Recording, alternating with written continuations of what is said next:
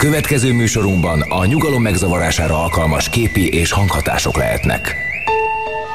Nevezd meg a kedvenc filmedet, és megmondom ki vagy. Érintsd meg a szívemet a talpaddal.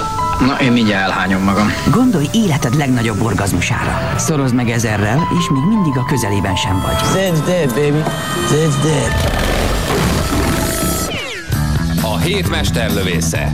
Videóajánló magazin Puzsér Robertel minden szombaton és vasárnap délután 3-tól 5-ig a Rádiókafén. Az én ajánlatomat nem fogja visszautasítani. Hello, hello, kedves hallgatók! Ez a Rádió Café, megkezdődik a hétmesterlövésze, a következő két órában számítunk a figyelmetekre. Mégpedig olyan tematikával, amilyen tematika eddig még nem volt. Volt szó eddig már az adásban bizonyos diktatúrákról, de azok történelmi diktatúrák voltak, melyek a múlt kötébe vesznek, reméljük, hogy egyre inkább. És ezek általában történelmi, vagy a történelmről szóló filmek. Most viszont a jövőbe tekintünk, és antiutópiákról fogunk beszélni, tehát olyan diktatúrákról, amelyek még nem valósultak meg, de talán majd egy nap megfognak. Az vagy a nagy éppen, kérdés. Vagy éppen most valósul. Hát talán még az is lehet, de mindezekre a szempontokra majd mi azért rátekintünk. Az a kérdés, hogy egy ilyen antiutópia, mint amilyenek születtek, már azért jó pára a történelem során, például Orwell-től, például Huxley-től, ezek hozzásegítik a világot ahhoz, hogy egy ilyen diktatúra létrejöjjön, tehát jó ötleteket adnak esetleg a jövő elnyomó rezsimjeinek, vagy pedig épp ellenkezőleg felkészítenek minket arra, hogy mi várhat ránk, és mint egy immunitást e, sugároznak azáltal a mi számunkra, hogy, vagy képeznek bennünk azáltal, hogy, hogy szembesülünk ezekkel a lehetőségekkel. Melyik vetődik fel inkább? Hát mindenképp azt mondanám, hogy, hogy inkább segítenek elkerülni ezeket a dolgokat, mert ezek a technikai fejlődés, meg az egyéb eszközök a tömegtársadalom korában az magától is nagyon könnyen sokszor megy egy diktatúra felé, úgyhogy ha valaki erről könyvet ír, mert van egy típje, akkor, akkor inkább azt segíti, hogy felkészüljünk valahogy, hogy elkerüljük ezeket. Vida Viktor kollégámmal köszöntünk titeket, innen a stúdióból, Puzsér Robert vagyok, az SMS számunk 0629 986 986. Ezzel írhatjátok meg nekünk az impresszióitokat mindazzal kapcsolatban, ami itt el fog hangzani a következő két óra során. Az első film pedig, amiről beszélni fogunk, az egy François Truffaut által rendezett film, tulajdonképpen a Truffautnak ez volt a leges-legelső angol nyelvű filmje, tehát ezzel próbált betörni az angol száz piacra, amit hát más szóval világpiacnak is szokás nevezni. Itt lépett ki a francia nyelvű filmnek a szűkös keretei közül, és szerintem egy kiváló filmről van szó. Van egy olyan gyanúm, hogy vitatkozni is fogunk az én kollégámmal azon, hogy ez a film ez mennyire jó, vagy mennyire merjük ajánlani nektek. Én minden esetre tiszta szívvel merészelem, mert szerintem egy nagyon, engem abszolút elekötött, teljesen megrendített, mindaz a, mindaz a hogy mondjam, a közlésnek van egy nagyon erős társadalomkritikai tartalma, és az egésznek a mélyén mégis van egy végtelenül ö, átélhető líra, ö, valami, valami mélységes szépség. Egy olyan világból tudósít nekünk ez a, ez a megfilmesített regény, ez Ray Bradbury-nek a regénye, ahol nincsenek könyvek, és nem csak könyvek nincsenek, hanem egyáltalán nincsenek betűk. Nincs írásbeliség, csak számok és képek vannak. Egy olyan világba gondoljatok bele, ahol a gondolatokat nem lehet lejegyezni.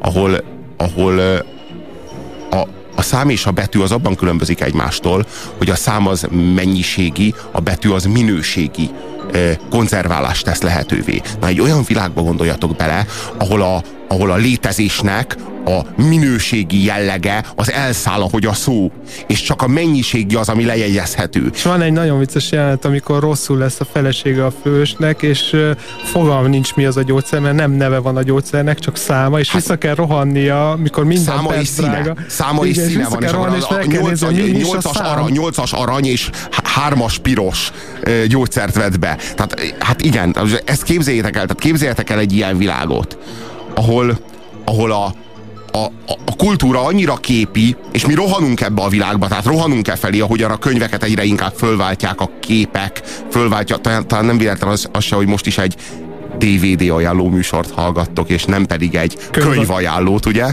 Bár a Könyvaj, ma- könyvajánlót olvastok esetleg. Bár a mai négy filmből kettő könyv beszületett meg először. Igen, igen, ez sem lehet véletlen. Minden esetre egy, egy olyan képi igényű kultúra felé rohanunk, amelyben a, a, a konzerválása mindazoknak a fogalmaknak, vagy mindazoknak az érzéseknek, vagy élményeknek, amelyeket átélünk, az soha többé nem a a szavakon, soha többé nem a minőségen keresztül, hanem mindig a mennyiségen és a benyomáson keresztül hat. A mennyiségekre a számok, a benyomásokra pedig a képek szolgálnak. Egyes fiatal emberek nem hajlandók hajat nyíratni. Itt éppen a tisztasági osztagot látjuk, ahogy munkába vesz egy ápolatlan huligánt. Lám csak, milyen szórakoztató néha a rendfenntartás. Na ez milyen egy fasizmus már, képzeljed el.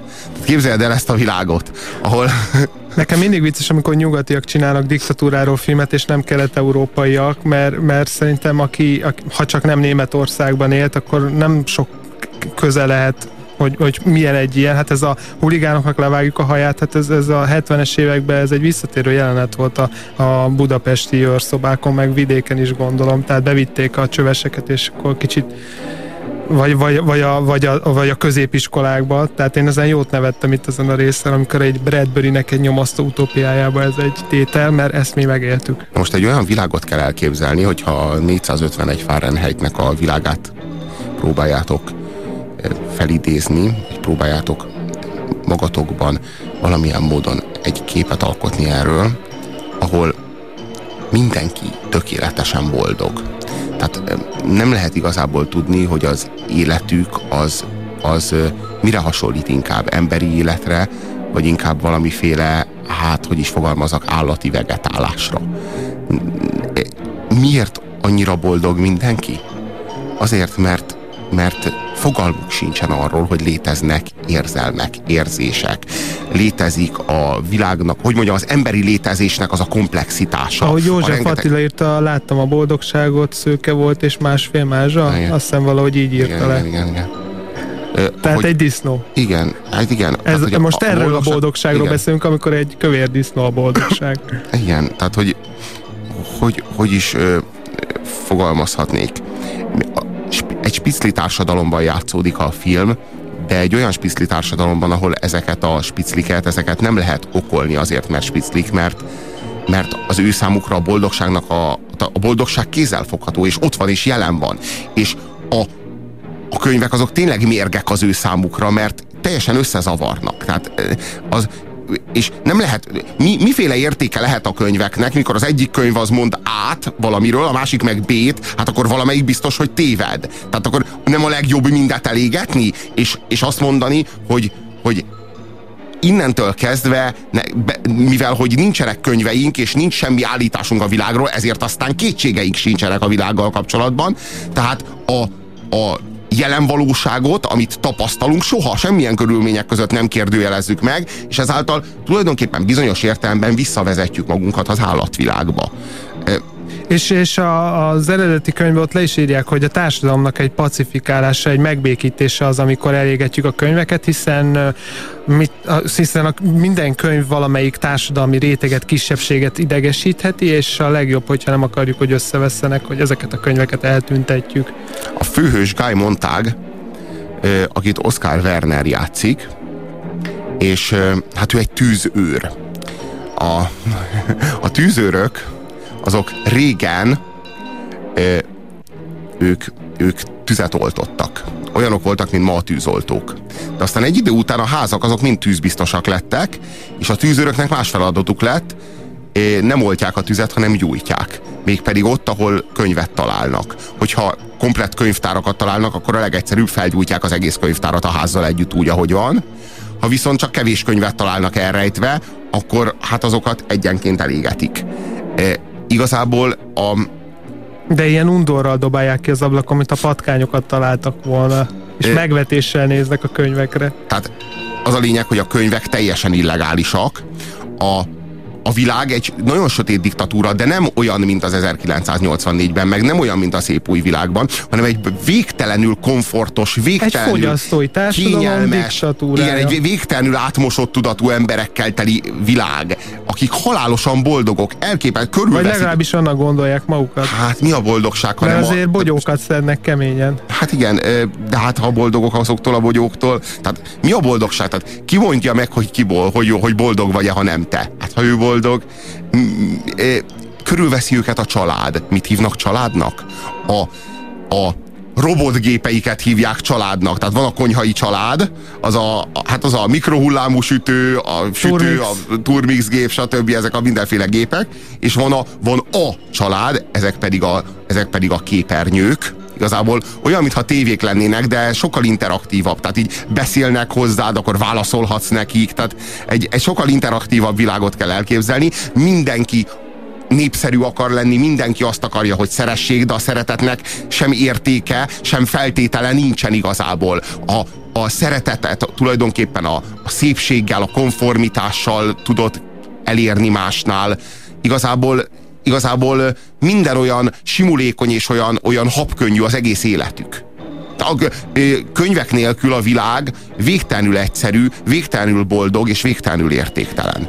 A kérdés az, hogy vajon az emberek tényleg a boldogságra törekszenek-e, vagy a jóra. Vannak, vannak elméletek, amik azt mondják, hogy igazából az embereknek nem a boldogság lenne a célja, hanem a jó. Tehát, hogyha egy olyan társadalmat erőltetünk, vagy erőszakolunk ki, ahol, ahol egy ilyen egy ilyen műanyag boldogságot erőltetünk az emberekre, akkor lehet, hogy közben nagyon messze kerülnek a jótól. Az eredeti Bradbury könyvben ott ki is van fejtve, hogy nem a könyvekkel van alapvetően a baj, hanem mindennel, ami a jónak az eszméjét, szépnek a jónak az eszméjét, az tartalmasan sugározná az emberek felé, és nem csak egy felszínes, ilyen könnyed mázba, mint például ez a Család nevű sorozat, ami végtelen bugyuta és sematikus. Ennél sematikusabb már csak a házaspár beszélgetése, ami szerintem az egyik erőssége a filmnek. Azok a egymásra egymásra nem reflektáló mondatok, mint valamilyen modernista, minimalista kis dráma.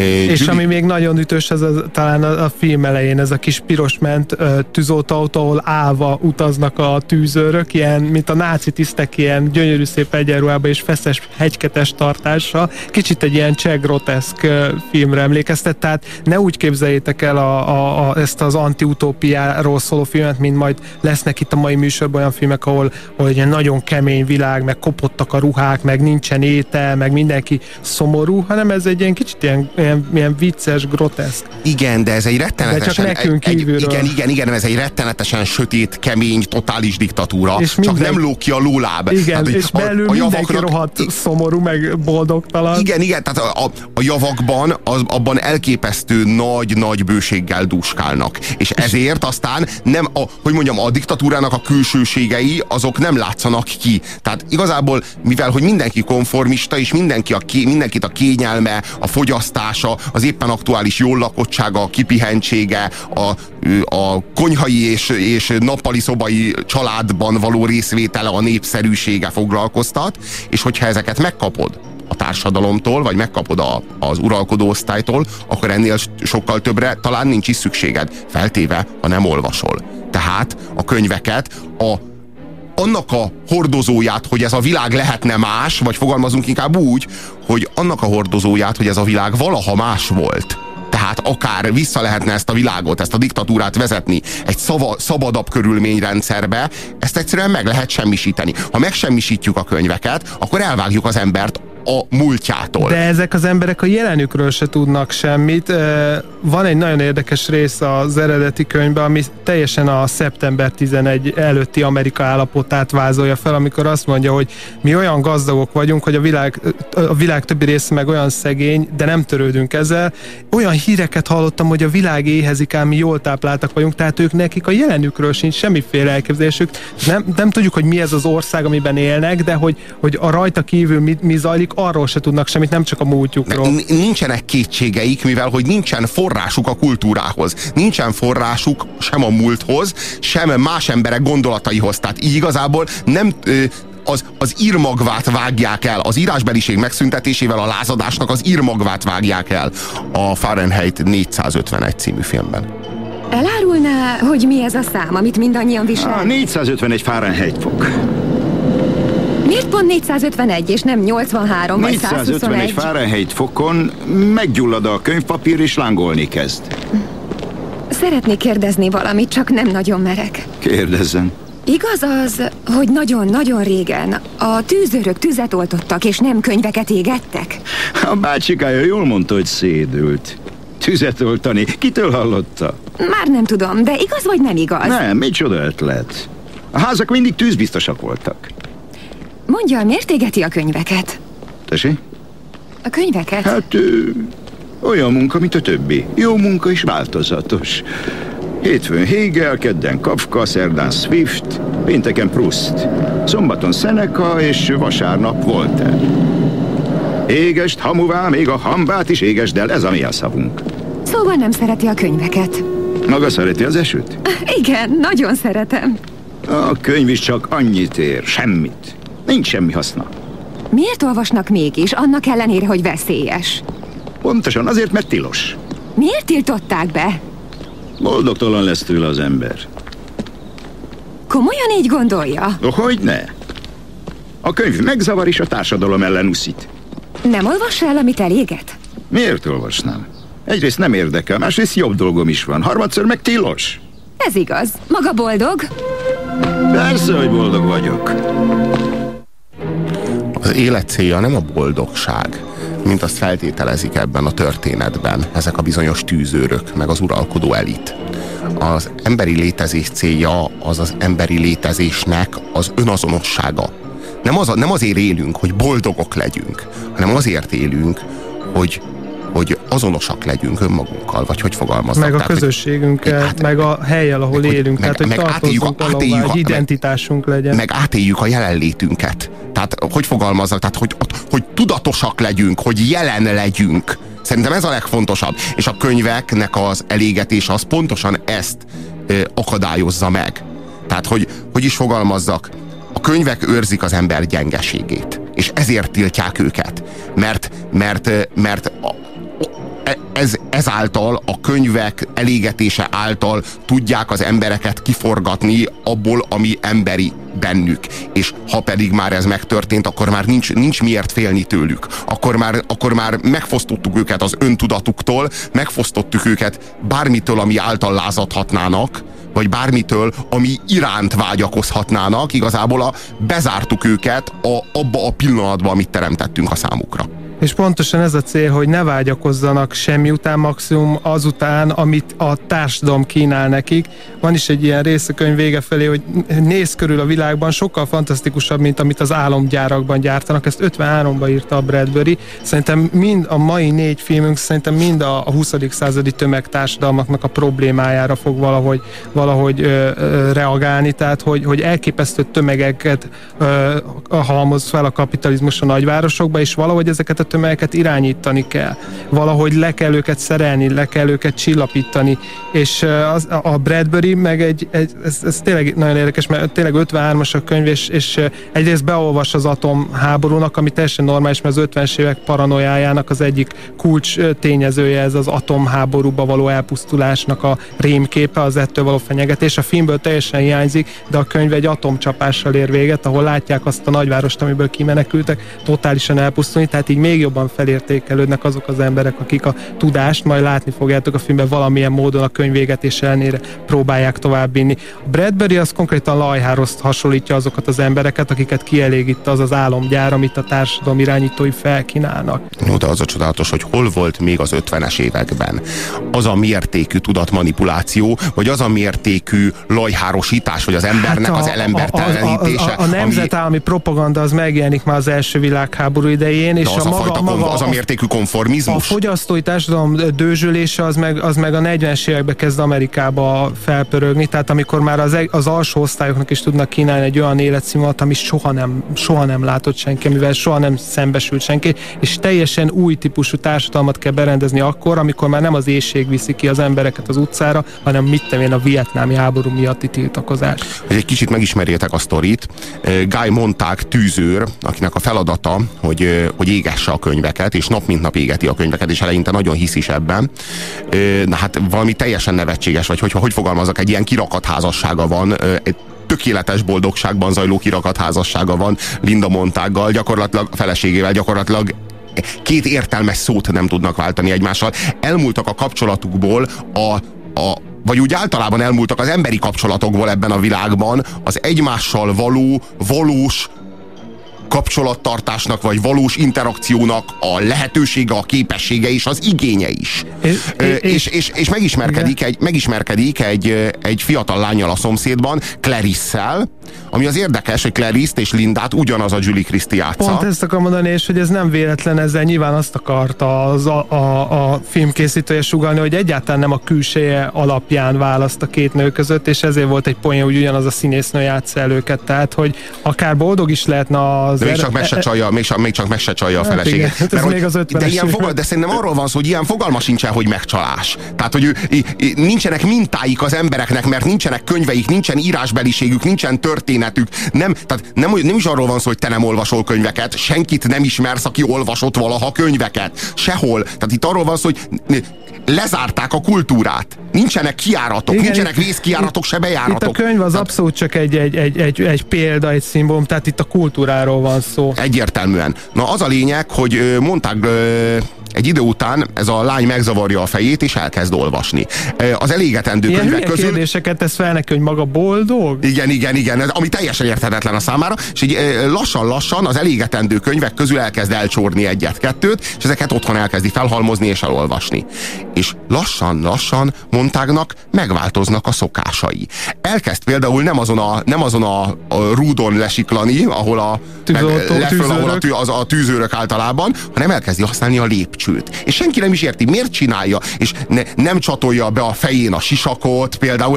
Ilyen furcsa, a lázadás apró jelei. Igen, ilyen furcsa, elkezd szétesni, mintha kezdene szétesni a jelleme, mintha emberré kezdene válni. Tehát rögtön az a, az a, a katonás fegyelem, az a biorobot, amivé őt tette ez a diktatúra, és ami, amiként őt használni óhajtja ez a diktatúra, az kezd széthullani. Egy... És a, a történetnek a vége az az, hogy gyakorlatilag kivonul a társadalomból, fölszámolja, végül, végül kénytelenségből meggyilkolja a saját, saját parancsnokát, tűzőr parancsnokát, kivonul és közben eljátszák az ő halálát, tehát az és, is nagyon vicces, hogy, hogy beadják a társadalomnak, hogy ő meghalt. Sőt, az eredeti könyvben tévé közvetít egy ideig, ahogy menekül, és ez a momentum, ez vissza fog köszönni egy mai filmünkből. Egy picit értékeljük a filmet, mert mindjárt jön a hírek. Ja, az a vicces, hogy én ajánlottam Robinak ezt a filmet, én biztosra mentem, Truffaut, egy Bradbury skifi klasszikus, hát ez, ez bocsánat, sci mert megint kapunk egy SMS-t, tehát egy Bradbury sci klasszikus, és, és, és, és hát iszonyatosan nagy csalódás volt a film.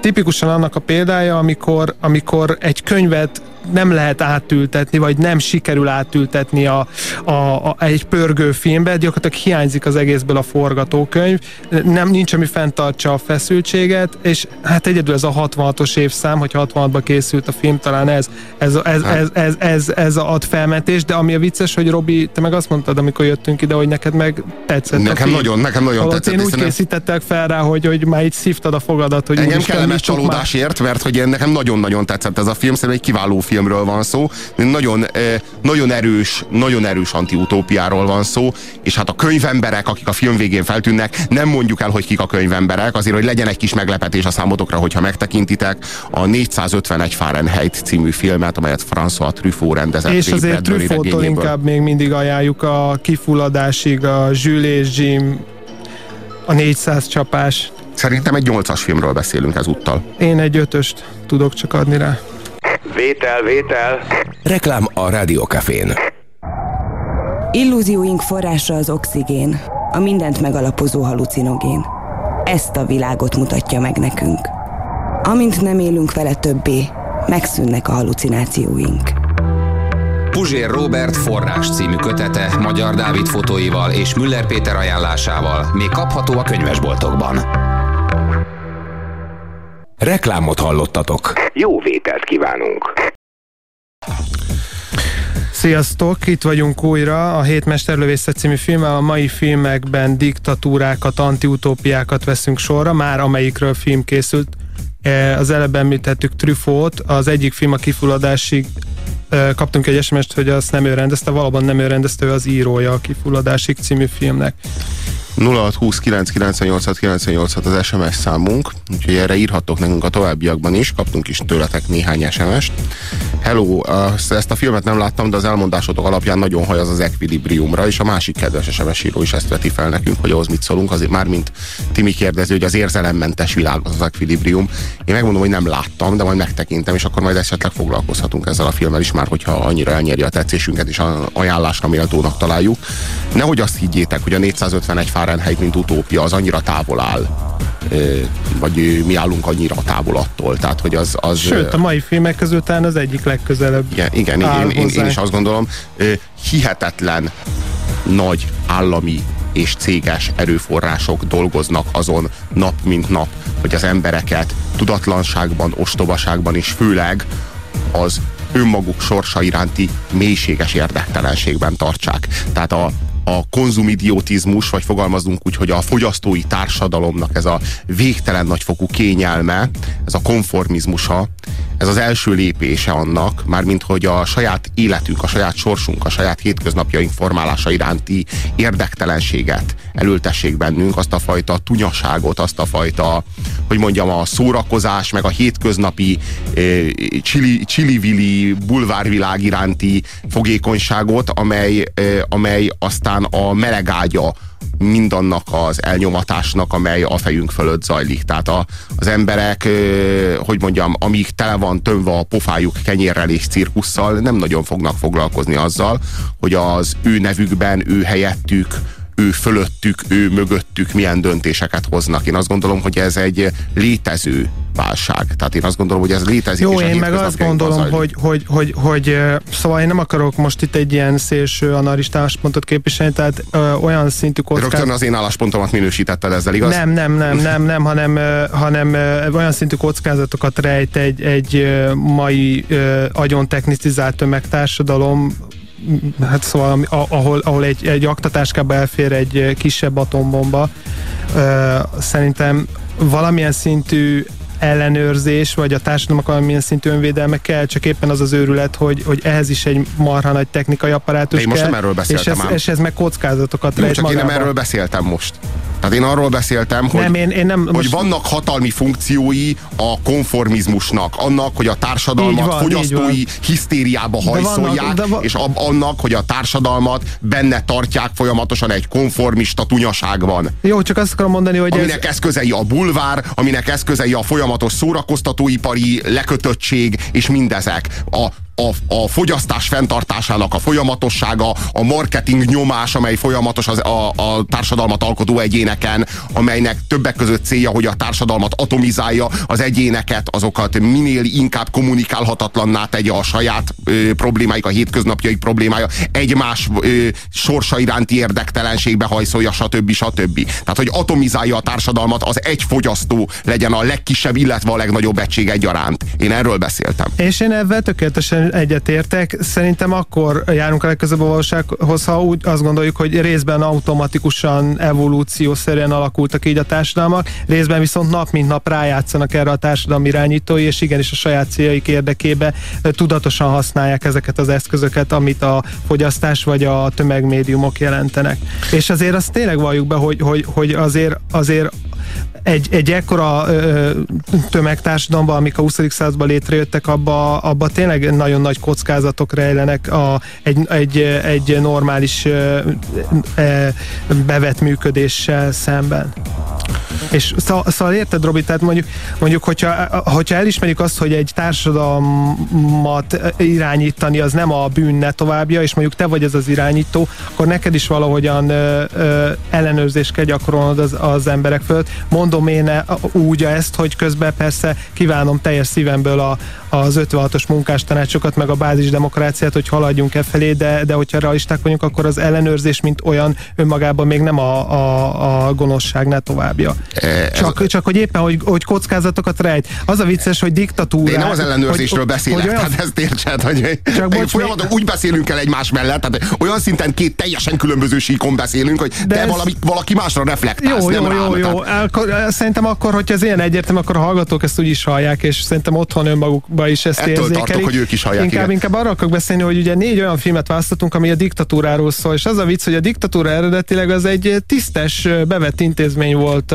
Rómába, ahol, hogyha nagyon nagy gáz volt, akkor félreállították a két konzult, aki kollegiálisan ellenőrizte egymást, és jött egy egyszemélyi uralom, akinek sokkal nagyobbak voltak a jogosítványok. Jött egy válságmenedzser. Igen, de ez Bajnai egy Gordon. válság, Ja. igen, egy bajnai Gordon, de ez egy válságmenedzser volt, aki... De ezt nem aki tudjuk komoly képpel kimondani, hogy Bajnai Gordon egy vál- válságmenedzser, ugye? tehát mondjuk, igen, meg hát Cincinnatuszt, ugye, aki a, a macskafogót látta, azt az Eke Szarvától ö, hívták el Bajnai Gordont, meg valószínűleg nem az Eke Szarvától, és ami még fontosabb különbség, hogy a diktátort egy idő után megkérték, hogy megköszönték a munkáját, helyreállította a rendet, elhárították mondjuk a kelt a támadást, és akkor ment tovább az élet. A mi a- filmjeink viszont olyan diktatúrákról szak, olyan 20. század diktatúrákról, ahol nem jön vissza ja, ja. a régi Ja, ja. bevett Igen, normális de hogy- élet, igen, de hogy hanem volt éppen ez- az okozza a rettegést ezekbe az antiutópiákba, hogy attól fél a, a néző vagy az olvasó, hogy örök életre visszavonhatatlanul elromlik valami De a hogy, volt, de hogy volt ez a római, római birodalomban is? Jött egy Cézár, azt mondta, hogy én most egyesítem a, én leszek a konzul, én leszek Az a az én leszek nem a a prétor, én leszek a diktátor. Hát ez lett a köztársaság Igen, vége. igen, hogy egyszer, jö, a egyszer jött egy magisztrátus, és azt mondta, hogy én most élethosszig vagyok diktátor,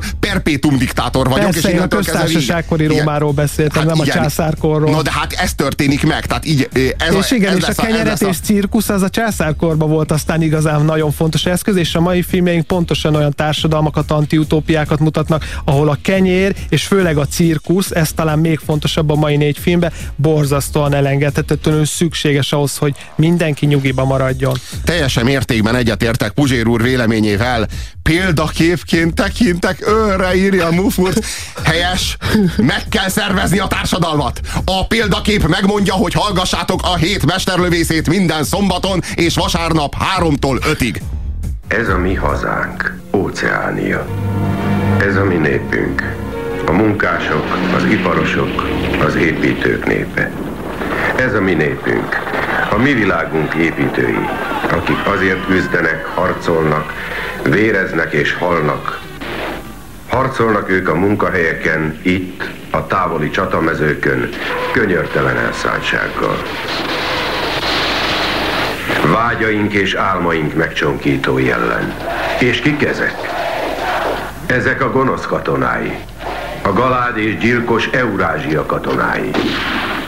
Afrika és India élettelen sivatagjaiban, Ausztrál-Ázsia tengerein bátorság, erő és fiatal életek esnek áldozatul. Esnek áldozatul ezeknek a barbároknak, kiknek egyetlen céljuk a pusztítás. De a legfényesebb győzelem sem felettetheti el, hogy szörnyű féreg, halálos tumor élősködik és terjed közöttünk. Kiáltsd! Kiáltsd! Kiáltsd a nevét! Az 1984 című filmről fogunk beszélni a következőkben, amelyet 1984-ben forgattak. A két főszereplő pedig a Winston Smith-t játszó John Hurt és az O'Brien-t játszó csodálatos Richard Burton halála előtt néhány hónappal fejezték be a filmet, tehát Richard Burton utolsó filmjéről van szó, utolsó film szerepéről, és hát felejthetetlen ebben is. Egyébként egy kiváló filmről van szó szerintem az 1984 esetében, amely úgy gondolom, hogy méltó a regényhez, amelyből Sőt, készült. az a baj, hogy túlságosan méltó, tehát hogy nem igazán tesz hozzá a regényhez, hanem nagyon példaszerűen, nagyon jó felmondja. Nagyon amit, helyes. Amit képi világban meg lehet. Csak hát ez a, film, ez a könyv, az eredeti könyv tele van filozófálgatással, és itt szintén a forgatókönyvet hiányom, ahogy az előző Bradbury könyvből készült filmnél, tehát hogy nem igazán kelti fel a feszültséget a nézőbe, hogy most mi, mi, mi viszi előre a figyelmét a nézőnek. Kaptunk még egy SMS-t. Ha Puzsér úr elítéli a fogyasztást és a fogyasztói társadalmat, javaslom számára a fotoszintézist. Nincs erdő, ahová el lehetne menni ebédre valót lőni. Vagy Ö, szálljon ki az autójából. Na jó, maradjunk abban, hogy a fogyasztói társadalom az nem azt jelenti, hogy egy társadalom, ahol fogyasztanak, hanem a fogyasztói társadalom az azt jelenti, hogy egy társadalom, amely a fogyasztásra épül, tehát nem a termelésre. A, mit jelent, hogy fogyasztói társadalom? Azt, hogyha megfigyeled, hogy ö, aki létrehozza a javakat, az a legszegényebb, aki megfogyasztja, az meg a leggazdagabb. Minél többet fogyasztasz, annál gazdagabb vagy, mint hogyha a pénz a fogyasztásért járna, és nem a termelésért. Ezt persze tudjuk, hogy lehetetlen. Egy szó mint száz, a harmadik világ, amelyben a termékek, amelyben a tárgyak, a használati tárgyak, amelyek körülvesznek minket, azoknak a legnagyobb része születik, az a legszegényebb érdekes módon, akik létrehozzák ezeket a javakat, mi pedig, akik megvásároljuk rendkívül, hogy mondjam, rendkívül olcsón, tehát fillérekért vásároljuk meg, mi értelemszerűen vagyunk a leggazdagabbak, tehát valahogy ott útközben a, a Kína és Európa között, vagy Kína és Amerika között valami történik. Valahol, hogy szokták ezt mondani? kézen közön elvész az igazság hogy, hogy a társadalmi egyenlőség igényével lépjek föl. Na persze, nyilván nem olyan egyenlőségről beszélünk, mint amilyen az 1984-ben tapasztalható. Azaz valami, az valami brutális, és na most itt az 1984-ben egy olyan világban élünk, ami hát így annyira nyomorúságos, és annyira lerohat, leszakadt, hogy azt elképzelni sem tudjátok. Tehát olyan tudatos és módszeres szegénységben, nyomorban van tartva a társadalom, ami hát ebben a vonatkozásban éppen ellenkezőleg, mint, az ezer, mint a 451 Fahrenheitben. Tehát pont, a, ellenkezőleg. pont, pont ellenkezőleg. Tehát Mind a kettő a... egy totális diktatúra, de itt aztán semmi konformizmus nincsen. Tehát, Tehát a... az egyikben a fogyasztással tömik tele a szájukat, hogy meg se szólaljanak, itt pedig azért itt pedig nem tudnak megszólalni, mert örülnek, hogy darab kenyeret szereznek. Na várjunk ez is már létezett. Tehát Mao Zedong a kulturális forradalom idején, és Pol Pot nem kevésbé, pontosan ebben hitt. Ők ebben hittek. Nem csak hogy, hittek, de ebbe utaztak. Igen, tehát módszeresen, szegénységben, nyomorban kell tartani a társadalmat, mert ugyebár a burzsóa elnyomásnak, amely a kapitalizmusnak a melegágya, annak az alapja a középosztály. Az alapja a középosztály, amelyiknek, ö, amelyik már megfelelő jólétben él ahhoz, hogy fölhalmozzon, kereskedjen, stb. Tehát, hogy, hogy ne a mára kelljen gondolni, ne az éppen aktuális falatra kelljen gondolnia, hanem gondolhasson a holnapra vagy a holnap utára. Na, ez az, ami nem történhet meg, mert ez a kapitalizmus visszatérésének az áloga. Egy szó mint száz, a szocializmusnak, az egyenlőségnek a célja nem a jólét, és itt már megszűnik a baloldaliság. Ugyebár ö, ö, Leninnek is van egy ilyen könyv, könyve, hogy baloldaliság, mint a kommunizmus gyermekbetegsége. Tehát itt már baloldaliságról egyáltalán nem beszélünk, nem a jólétről van szó, hanem a módszeres egyenlőségről. Tehát arról van szó, hogy egyenlővé kell tenni a társadalmat, egyenlővé a nyomorban. És itt nem arról van szó, hogy hát ideig, óráig most még ö, ö, időszakos problémáink vannak, ám a jövőben ezeket majd megoldjuk, és akkor majd egy jólétben leszünk egyenlőek. Nem. Ezeknek a társadalmaknak, ezeknek a diktatúráknak a célja, hogy szegénységben és nyomorban tartsák a társadalmat. A háború pedig, amely állítólag Óceánia és Eurázsia között zajlik, ö, aztán kiderül, hogy Kelet-Ázsia között zajlik, tehát hogy igazából nem is lehet tudni, hogy kivel állnak háborúban. Aztán ennek nagyon szép előképe a, a náci Németország és a Szovjetunió, akik a második világháború kitörésekor még ugye együtt szállják meg Lengyelországot, aztán Németország megtámadja a Szovjetuniót, tehát itt nehéz elszakadni attól, hogy ez egy ilyen minta volt Orwellnek, aki a második világháború utáni években írta ezt a regényt.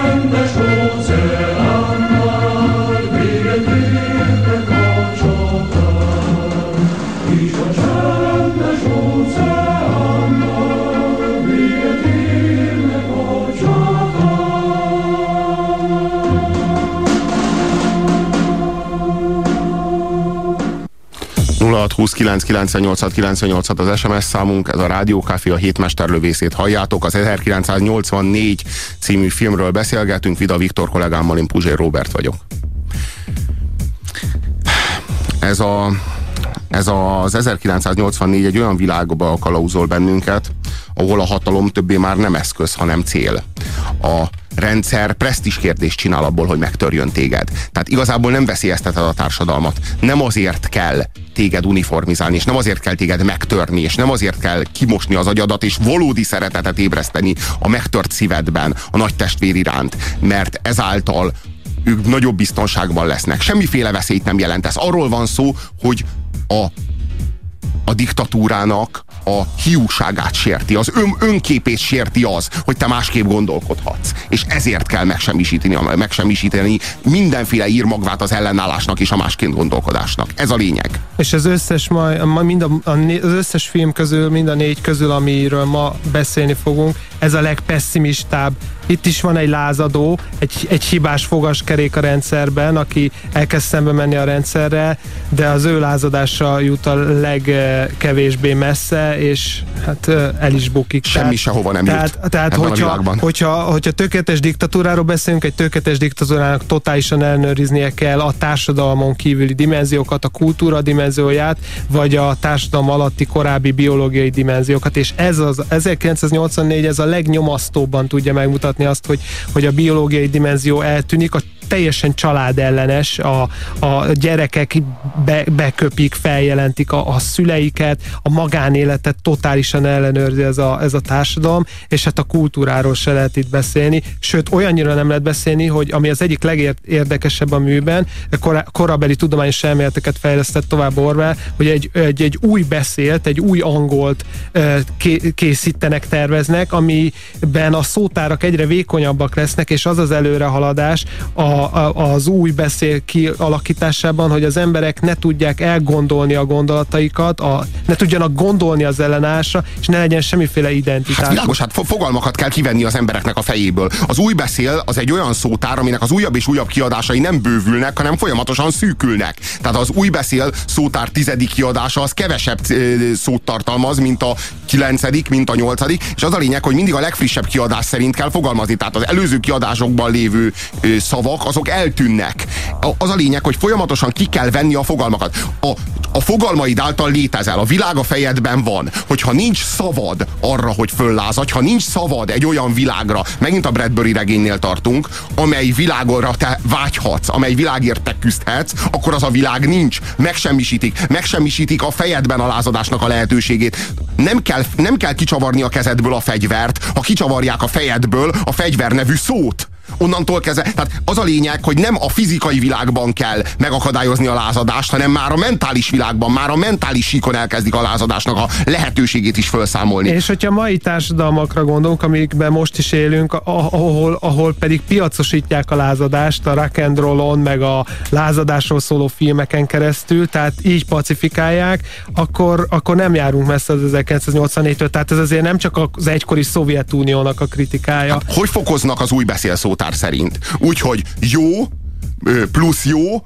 plusz plusz jó, maxi plusz jó. Dupla, tehát, plusz, dupla jó. plusz jó. Tehát, hogy igazából a, a lényeg, hogy le kell szűkíteni, le kell szűkíteni a fogalmi rendszert, mert ez az alapja, ez az alapvető lehetősége annak, hogy egyrészt a társadalom szövedékének a, a, a működését, tehát az emberek egymással való interakciójának a lehetőségét egyrészt kontrollálni, másrészt beszűkíteni lehessen, másrészt pedig hát önmagadban mindazokat a fogalmakat ö, föltámasztani, amelyek által te egy másfajta világot elgondolhatsz. Ez 1981 fős egy olyan munkahelyen dolgozik, ahol meghamisítják a történelmet, ö, újságokat kap, pár évvel, évtizeddel ezelőtti újságokat, ahol át kell manipulálni a fényképeket, szövegrészeket, tehát itt azért nem egy olyan manipuláció van, mint a 451 Fahrenheitben, ahol cakumpaktokkal, vonóval elégetik a könyveket, hanem nagyon ügyesen manipulálják. És abba is tovább lép ez a, ez a diktatúra a 451 Fahrenheit világánál, hogy itt nem csak lóg a kamera, vagy bocsánat, nem csak lóg a képernyő a falon, hanem a, a, a képernyőben egy kamera is van, tehát folyamatosan figyelik azokat az embereket, akik egy képernyő előtt helyezkednek el. Jó, hát ez, ez maximálisan a bolsevik diktatúrának a, a a, a képét veti fel. Tehát ez, a, ez, ez nagyon arról szól. Tehát ez nagyon, ez nagyon a bolsevik típusú. Hát a, a amennyire, amennyire a Ray, Ray Bradbury az a nyugati típusú, fogyasztói típusú és, öntudatlanság. És a Huxleynek a szép új világa, ami szintén inkább a nyugati fogyasztói társadalom kritikája. Annyira azért a 84 sokkal többször emlékeztet a Szovjetunió világára. Ugye tudjuk, hogy Lenin mellől egy, egy, egy, egy fotón szép sorban Stalin kivégzett ellenfeleit kiretusálták, és egyre kevesebb ember vette körül Lenint azon az utcai tüntetést ábrázoló fotón. Senki sem menekülhet, Winston. Itt nincsenek mártírok. Itt minden vallomás az igazságot tartalmazza. Mi nem azért pusztítjuk el az eretneket, mert ellenáll nekünk. Sőt, amíg ellenáll nekünk, nem is pusztítjuk el. Azt akarjuk, hogy közénk való legyen, mielőtt elpusztítjuk. Tökéletesre formáljuk az agyukat, mielőtt szétrobbantjuk. És akkor, amikor már semmi sem maradt, csak szeretet és vonzódás nagy testvér iránt, akkor kitörölünk a történelemből. Gázzá változtatunk, és kibocsátunk a stratoszférába. Semmi sem marad meg belőled. Még egy név sem a nyilvántartásban. Még egy emlék se, egyetlen élő agyban sem. Megsemmisítünk a múltban, épp úgy, mint a jövőben. Kérdés, hogyan uralkodik az egyik ember a másikon? Hogy szenvedést okoz neki. Pontosan. Az engedelmesség még nem elég. A hatalomnak a fájdalom és a megalázás az alapja, csak így biztos. A hatalom darabokra szaggatja az emberi tudatot, azután újra összerakja, de most már a saját elképzelései szerint. A hatalom nem eszköz, hanem cél. A mi világunkban nem lesz más, csak győzelem és önmegalázás. Minden mást meg fogunk semmisíteni. A múlt tilos lesz. Ha elvághatjuk az embert a múltjától, akkor elvághatjuk őt a családjától, a gyerekeitől, az embertársaitól. Nem lesz más hűség, csak a párt iránti hűség. Nem lesz más szeretet, csak a nagy testvér iránt érzett. Kiírtunk minden versengési kedvet, de gyökerestől. Történelmen kívüli vagy. Nem létezel. Gyere ide. Nézd meg magad. Rothadó félben vagy.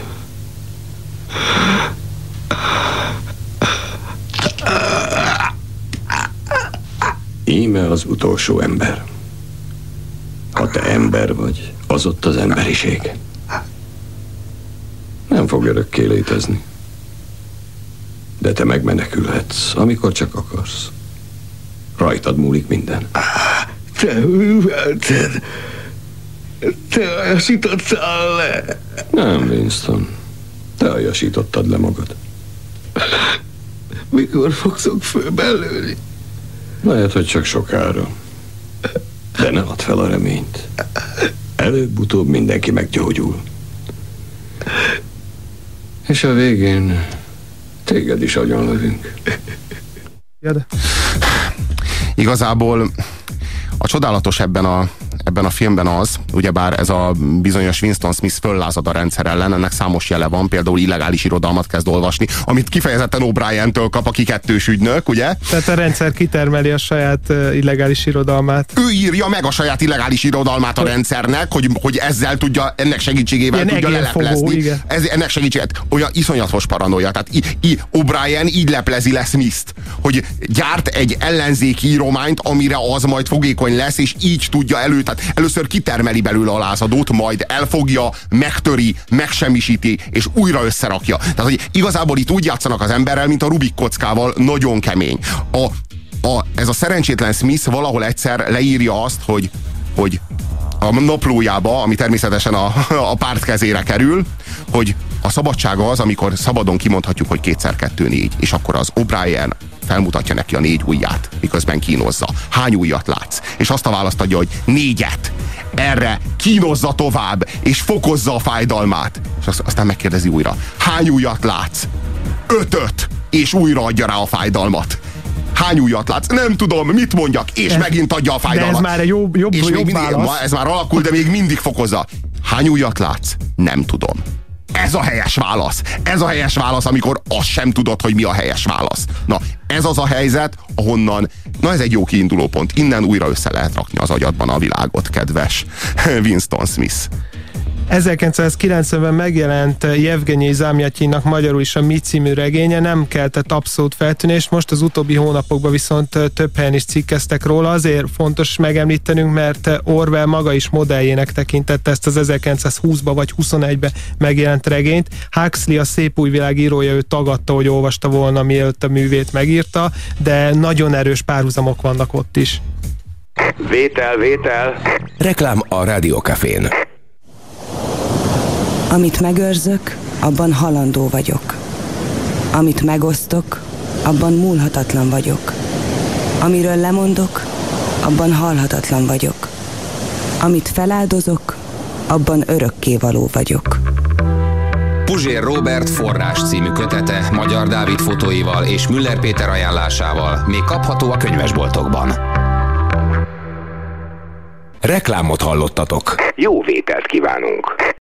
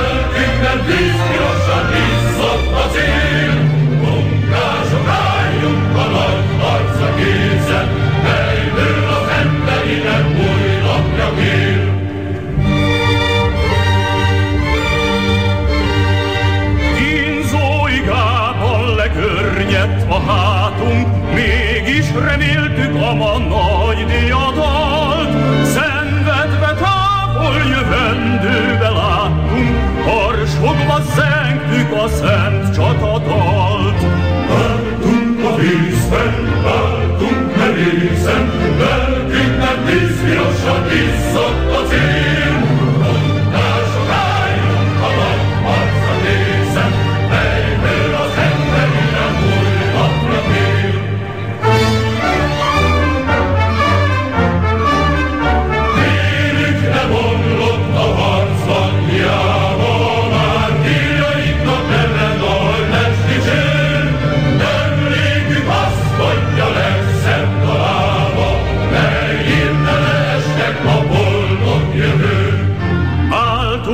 vízben álltunk merészen, lelkünkben tűzpirosan izzott a cél. Munkások álljunk a nagy harcra készen, melyből az emberi nem új napja kél.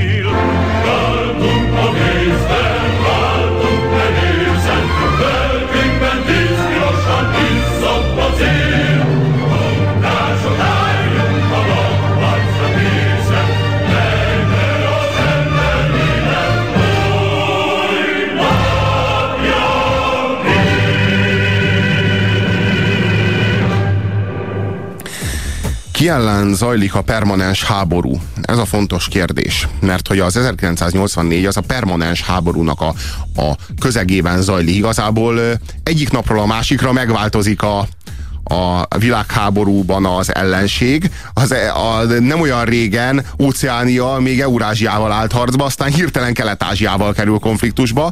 Pont úgy, ahogy mondtad, ahogyan a nyugat legyőzte Hitlert, és a következő percben a Fultoni beszéd úgy kezdődött, hogy győztünk, a Fultoni beszéd meg úgy végződött, hogy kezdődik a háború. Tehát, hogy mégis egyből Stalin lett az ellenség. Tehát valami, valami ilyesmi zajlik itt is. A fontos kérdés, hogy ki ellen zajlik valójában ez a háború, mert úgy tűnik, hogy mindegy, hogy Eurázsia vagy Kelet-Ázsia, mert valójában tényleg mindegy, mert a háború célja nem Eurázsia vagy Kelet-Ázsia legyőzése, hanem a társadalmi rend konzerválása. A háború nem Eurázsia vagy Kelet-Ázsia, hanem Óceánia saját társadalma ellen zajlik. Tehát a háborút a nép ellen vívja az elit, nem pedig az ellenség ellen. Ez a lényeg. A háború közegében ugyanis fenntartható a nyomor, fenntartható az elnyomatásnak a maximuma. Igazából a, lényeg, hogy ne lehessen konszolidálni. A Mao-nak is ez volt a politikája, tulajdonképpen Stalinnak is ez volt a politikája. De minden totális diktatúrának ez az alapja. Azért, ami a történelemben igazából megvalósult, az nem annyira külső hadviselésnek a folyamatos mozgósítása, bár mondjuk a nagy francia forradalom világa az emlékeztet erre, hanem például a Rákosi rendszer, hogyha gondolunk, ahol egyre újabb politikai osztályok, vagy, vagy Begyűrűzött az osztályharc a párton belülre, igen, a végén már de a munkaharc az pontosan tehát, ugyanerről szól. Tehát hogy... azt akarom mondani, hogy, hogy, hogy ami a valóságban sokkal profiban működött, az a, az a, az a belső háború, ahogyan egyre újabb társadalmi csoportok ellen, a kulákok ellen, a gyárigazgatók ellen, és ahogy mondtad a végén már a, a párt legfelsőbb vezetése ellen, gyakorlatilag a Rákosi diktatúra végére két társát letekintve Rákosi mindenkit börtönbe küld, Kádárt is, és, és hát a Rajk... Hát akit ki nem végez például. És hát a, a Rajkper az pedig, az pedig szóval, szóval az, az megint csak azt mondani, hogy kelet-európai szemmel sokkal kevésbé ütősek ezek az antiutópiák, amiket itt, itt írogatnak hát nekünk. A mert azért. A, igen, szóval aki, szóval aki egy picit a... utána annak, hogy a Rajkper mi volt, hogy az egy mennyire összetett meg agyrém volt. Hát a háborús helyzetnek a fenntartása a lényeg, ez a lényeg. Háborús helyzet a párton belül, háborús helyzet a leszámolás, a, a, begyűrű, a, be, a, a, be, igen, a, a be, begyűrűző osztályharccal, a, a a munkaverseny, a, a, a gyáraknak a frontján ugyanúgy helyt kell állni, mint a... Na most mint bocsánat, a... egy nagy cég, egy mai multinacionális cégben nem a totális háború, van a folyamatos munkaverseny, a, a, a, a sőt, e, maga ez, a, ez az agymosás, a propaganda, a, a munkatársaknak a, a szocializációja, hát éppen múltkoriban cikkeztek erről, hogy ezek a vállalati indulók, a, a hétvégére, a magánéletre való rátelepedése a cégeknek. Egyre totalitáriusabb képet ölt. A, a japán cégeknél a közös torna a főnökkel együtt reggel, hát Hmm. Szóval, szóval lehet jókat derülni, meg nem kéne derülni rajta, nem kéne derülni, inkább meg kéne ijedni rajta szerintem. És, és ami, inkább. ami, ami, ami, meg, ami meg eszembe jutott az előző egyik bejátszáson, amikor azt mondja a, kínozza, és akkor azt mondja neki, oda tartja a tükör elé, kitöri röhögve az egyik fogát, és azt mondja, nézd meg, hogy hogy, hogy, hogy, hogy nézel ki. Azt mondja, hát te aljasítasz le engem azzal, hogy kínzol. És azt mondja, nem, te aljasítod le magadat. És az jutott eszembe, hogy ugye van egy televízió műsorunk, ami a Big Brother nevet vette fel, ami egyértelműen az Orwell könyvéből való szó, amit onnan vesznek ki ugye a nagy testvér, ami sokak szerint inkább a, a cári bátyuska fordítás lett volna profi. Na most, ha valaki elfogadja azt, hogy nézi a Big Brother című műsort, akkor gyakorlatilag ő is saját magát saját magát aljasítja le, mert, mert, mert gyakorlatilag Big Brother-ré teszi magát, amikor kéjelegve nézi ezeknek a modernkori gladiátoroknak a, a, a küzdelmét, ahogyan ezek az emberek a saját magánéletüket adják el, és szimulálják és, a kamera előtt. És a körbe és. Na most és a 405, ez a pofátlanság a... ne továbbja, hogy Big Brothernek nevezek el egy műsort, amiben gyakorlatilag az Orwelli gonoszságot ismétlem meg. A 451 Fahrenheit keretei közé beköltözik az 1984. Tehát a jóléti konform reformnak a keretei közé megkapod a, közt megkapod a lehetőséget arra, hogy te légy a nagy testvér. Na, ki, te, ki aljasítja le a társadalmat, és hogyan milyen eszközökkel? Egy fontos kérdésről még nem beszéltünk az 1984 című regény, illetve film kapcsán. Mi van a 101-es szobában, és mi a funkciója a 101-es szobának? Azt kérdezted tőlem egyszer, hogy mi van a 101-es szobában. Akkor azt mondtam, te is tudod. Mindenki tudja. Az, ami a 101-es szobában van, az mindenkinek a legrosszabb a világon. Sokkal rosszabb, mint a fájdalomtól vagy a haláltól való félelem. Ez az elviselhetetlen, az egyénenként változó természetesen. Lehet az élve eltemetés, vagy kiherélés, vagy sok minden más. A te esetedben patkányok. De... Patkányok. Mondd meg, mit akarsz, mit tegyek? Tedd meg, amit meg kell tenned. De mi? Mi? Mi? Hogyan tegyem meg, amikor nem tudom, mi az? A proletár körzetekben a patkányok megtámadják a kisbabákat, és öt perc alatt lerágják róluk csontig a húst. Megtámadják az öregeket, a betegeket is. Meglepő intelligenciával választják ki azt az emberi lényt, aki védtelen. Kérlek.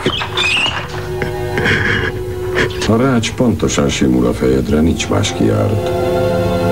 Lenyomom az első kart, és a patkányok az első részbe kerülnek. Kérlek. Ha lenyomom a másodikat, felemelkedik a kalitka ajtaja. Ezek az éhes dögök úgy támadnak rád, mint a puskagolyó. Láttál már patkányt repülni? Az arcodba ugranak és befúrják magukat.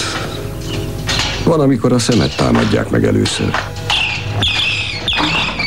Van, amikor a szájba rágják be magukat, és a nyelvet falják föl. Ne, ne kérlek, ne!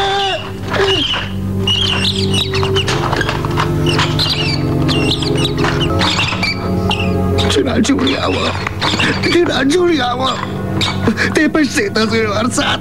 Rágják meg Giuliát, de ne engem! Csinálj Giuliával! Csinálj Giuliával! De ne velem! Julia Winston Smith szerelme, ő az, akivel a szexbűnt elkövette, ő az, akivel összejárogatott és hát így szabadon szeretkeztek, ami hát a 1984 világában egy főbejáró bűn. Hagyjuk meg a szexualitást a nyugat opiumának, vagy hogy mondta virágelvtárs? A fontos kérdés, amelyet felvet ez a bejátszás, hogy vajon behatolhatnak-e a lényed magvába, másképpek fogalmazva elérhetik-e azt, hogy szeresd a nagy testvért? Ugye ő nekik nem az a céljuk, hogy te retteg, és ezért hazudj.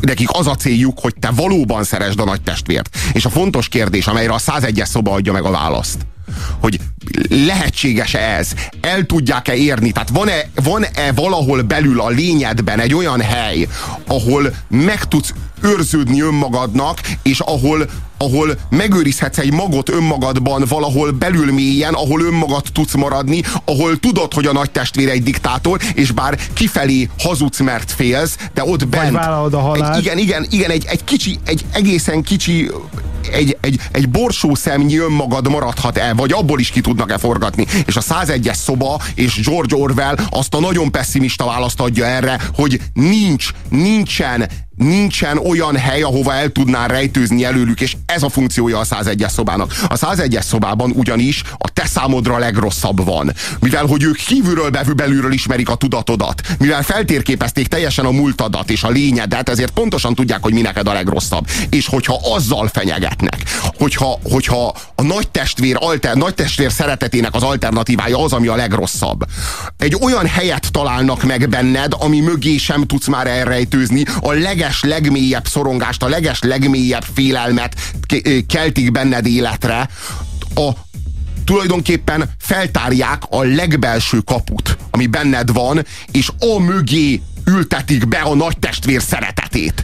A lényed magvába, mert van ilyen, és feltárható, és oda tudnak eljutni, és oda tudnak behatolni, és ott tudnak téged megtörni. A 101-es szobában ezért, és ezért mondja azt O'Brien, hogy itt nincsenek mártírok. Itt minden tanúvallomás az igazságot tartalmazza, mert a 101-es szobában nincs hazugság, a 101-es szobában nincsen ravaszkodás, sem képmutatás, sem megjátszás, sem, sem manipuláció. A 101-es szobában az igazság van.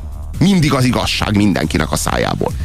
És amikor Orwell ezeket leírja a 40-es évek végén, amikor készíti a 84 című könyvet, akkor így az ember kicsit elkezd magától az írótól rettegni. Orwell egy renegát volt, én nem olvastam Orwell életrajzokat, de azt tudjuk, hogy, hogy Burmában volt rendőr. Tehát a, a brit gyarmat Burmában tartotta fenn a, az angol világbirodalomnak a, a rendjét, és hát valószínűleg a munkája közben azért találkozott olyan eszközökkel, ami, amiket esetleg a regénybe beépített, és ezért ne felejtsük el, hogy itt nem csak a Szovjetunióval lehet párhuzamba állítani az Orwelli nagy testvérnek a birodalmát, tehát a, az első állam, ami koncentrációs táborokat állított fel, az a brit világbirodalom volt az 1900-as évek leges legelején, az 1800-as évek legvégén, a búrháborúban. Az első... De hát a Guantanamo-i koncentrációs tábort is felvethetjük ide példaként. Az első akár. állam, ami vegyi támadást hajtott végre repülőgépre, az való valószínűleg szintén a brit világbirodalom volt Irakban, ha jól tudom, Churchillnek a közreműködésével, a fiatal Churchill közreműködésével, és hát a német városok gyújtóbombázása a második világháború legvégén, amikor gyakorlatilag már megnyerték a háborút, szintén a brit világbirodalomnak volt az egyik találmánya. Nagyon sok SMS-t kaptunk. Az 1984 arról szól, hogy a világ az ember fejében létezik, nincs nyomor, mert a csokoládé adag növekszik, írja az SMS író. Hát igen, a propaganda fontos szerepet játszik. Nem látom értelmét az 1984-ről, mint filmről beszélni, írja nekünk a kedves hallgató. A könyv annyira meghatározó. Halleluja! Tessék olvasni a könyvet, igen, igen, az 1984 igen, szóval mint ebbe, könyv, ebbe igen. egy picit egyet egyértelmű. kell értenünk, hogyha valaki látta a Fal című filmet, ott ezek a, a totalitárius tömegjelenetek, a vezérnek csápoló tömeg sokkal jobban magába szippant, mint itt ez az 5 perc gyűlöletnek nevezett részek, a, a, a, a, a tömegjelenetek, és ami még eszembe jutott egy párhuzam, hogy mennyivel jobb a Luke Bessonnak a d'Arc az Orláni Szűz című filmében a vallató jelenet, mennyivel nyomasztóbb, mint, mint itt az, az 1984 című filmnek a végén. Um, ma után kicsiben is próbálkoztak egyesek, írja nekünk a hallgató. 1984 Vestlösze Scientológia, xenu.net. Ilyettek vagyunk ez ügyben. Köszi az ajánlót, 5 perce vettük meg a 451 Fahrenheit-et írja nekünk ki, nagyon örülünk igazán. Egészen megdöbbentő, hogy a Vadhattyúk című könyvben leírt események, a kulturális forradalom emberi tragédiái mennyire hasonlítanak az 1984-re. Igen, és ugyanúgy keveset beszéltünk, beszélünk arról, hogy a Kínában mi történt, Na igen. mint ahogy a saját rákosi Na, rendszerünkről Maradjunk annyiban, soha. hogy leginkább Kína hasonlít. A ma létező rendszerek közül, hát hogyha Észak-Koreát nem számítjuk, leginkább Kína hasonlít az 1984 világára. Ne felejtsük el a békeharcot, írja nekünk a kedves SMS. A háború béke, ugye ez a film egyik, igen, meg a könyv igen. egyik jelmondata. Hagyjuk a szexualitást a hanyatló nyugat ópiumának. Igen, köszönjük szépen, tudtam, hogy ki, valaki fogja küldeni a pontos Nem idézetet. is egy és nem is két SMS íróról beszélünk ezúttal. Van egy harmadik filmünk, vagy vannak még sms -ek? Hát inkább osztályozzunk. Én azt mondom erre a filmre, hogy szerintem ez a film egy nagyon erős, egy nagyon erős feldolgozása ennek a hát kivételesen kiváló regénynek, úgyhogy azt mondanám, hogy 8.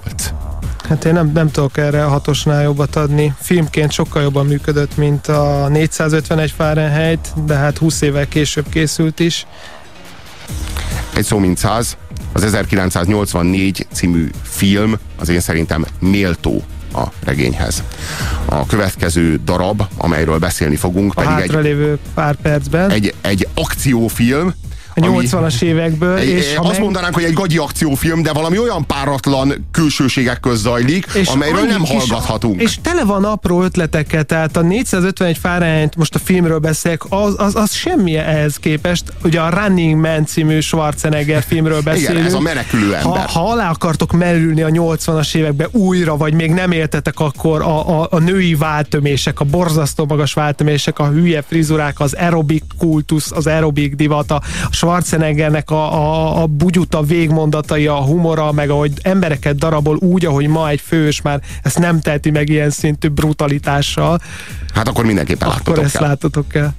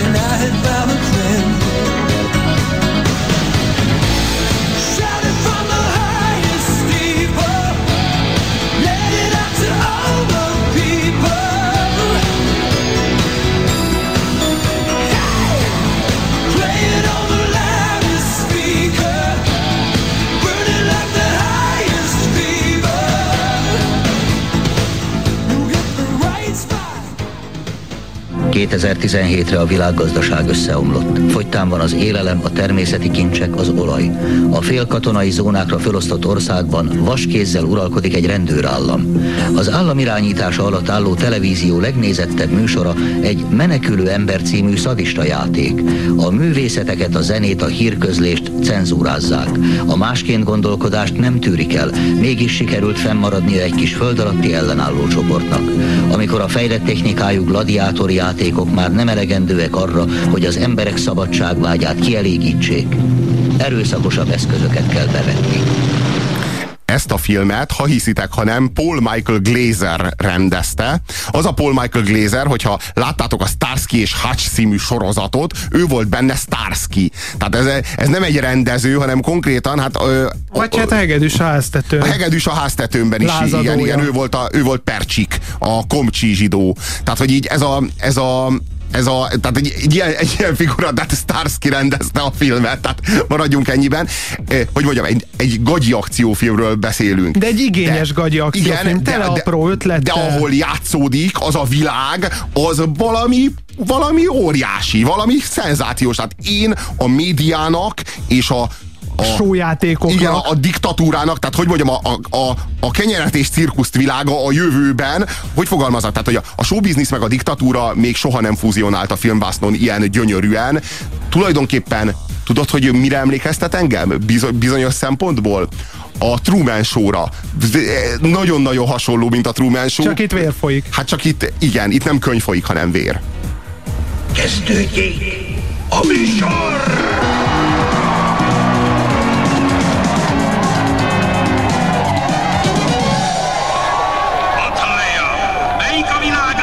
Legcsodálatosabb show műsora. Na, melyik? A Ki szereti önöket, és önök kit szeretnek? Nem hallottam! Köszönöm! Köszönöm ezt a szenzációs fogadtatást, és megígérhetem, hogy ma este se fognak csalódni. És most hadd mutassam be első számú rajongómat, Mrs. McKernan. Szép jó estét, hogy érzi magát. Köszönöm jól. Adok önnek egy puszi drágám, de nem kell izgulnia, nem lesz nyelves. Az Isten. Foglalja helyet. Fantasztikus lesz a ma esti műsor. Phil, megkérlek, mutasd be nekünk a mai este főszereplőjét, a mai menekülő embert. Nézzék csak a képernyőt! Ma esti sztárunkat nem kell bemutatnunk. Ben Richards, aki 60 ártatlan nőt és gyereket mészárolt le Bakersfieldben. Gyászoló szülők, elárvult gyerekek és egy megrendült nemzet. És most itt van, készen arra, hogy megfizessen műsorunk közönség ellen. Az embertelen, szadista Bakersfieldi mészáros. Tudom, hogy kemény fiú vagy, de azért nem leszel egyedül. Veled lesznek a barátai is. Csak nem fogunk változtatni egy győztes csapaton. Lesznek társaid, akik veled tartanak, akik melletted lesznek jóban, rosszban. Minden versenyzőnek három óra áll a rendelkezésére, hogy minden szektoron keresztül haladjon. Én mondom, minden másodpercre szükségük lesz, mert mi tudjuk, kik erednek a nyomukba, nem igaz? Kicsodák?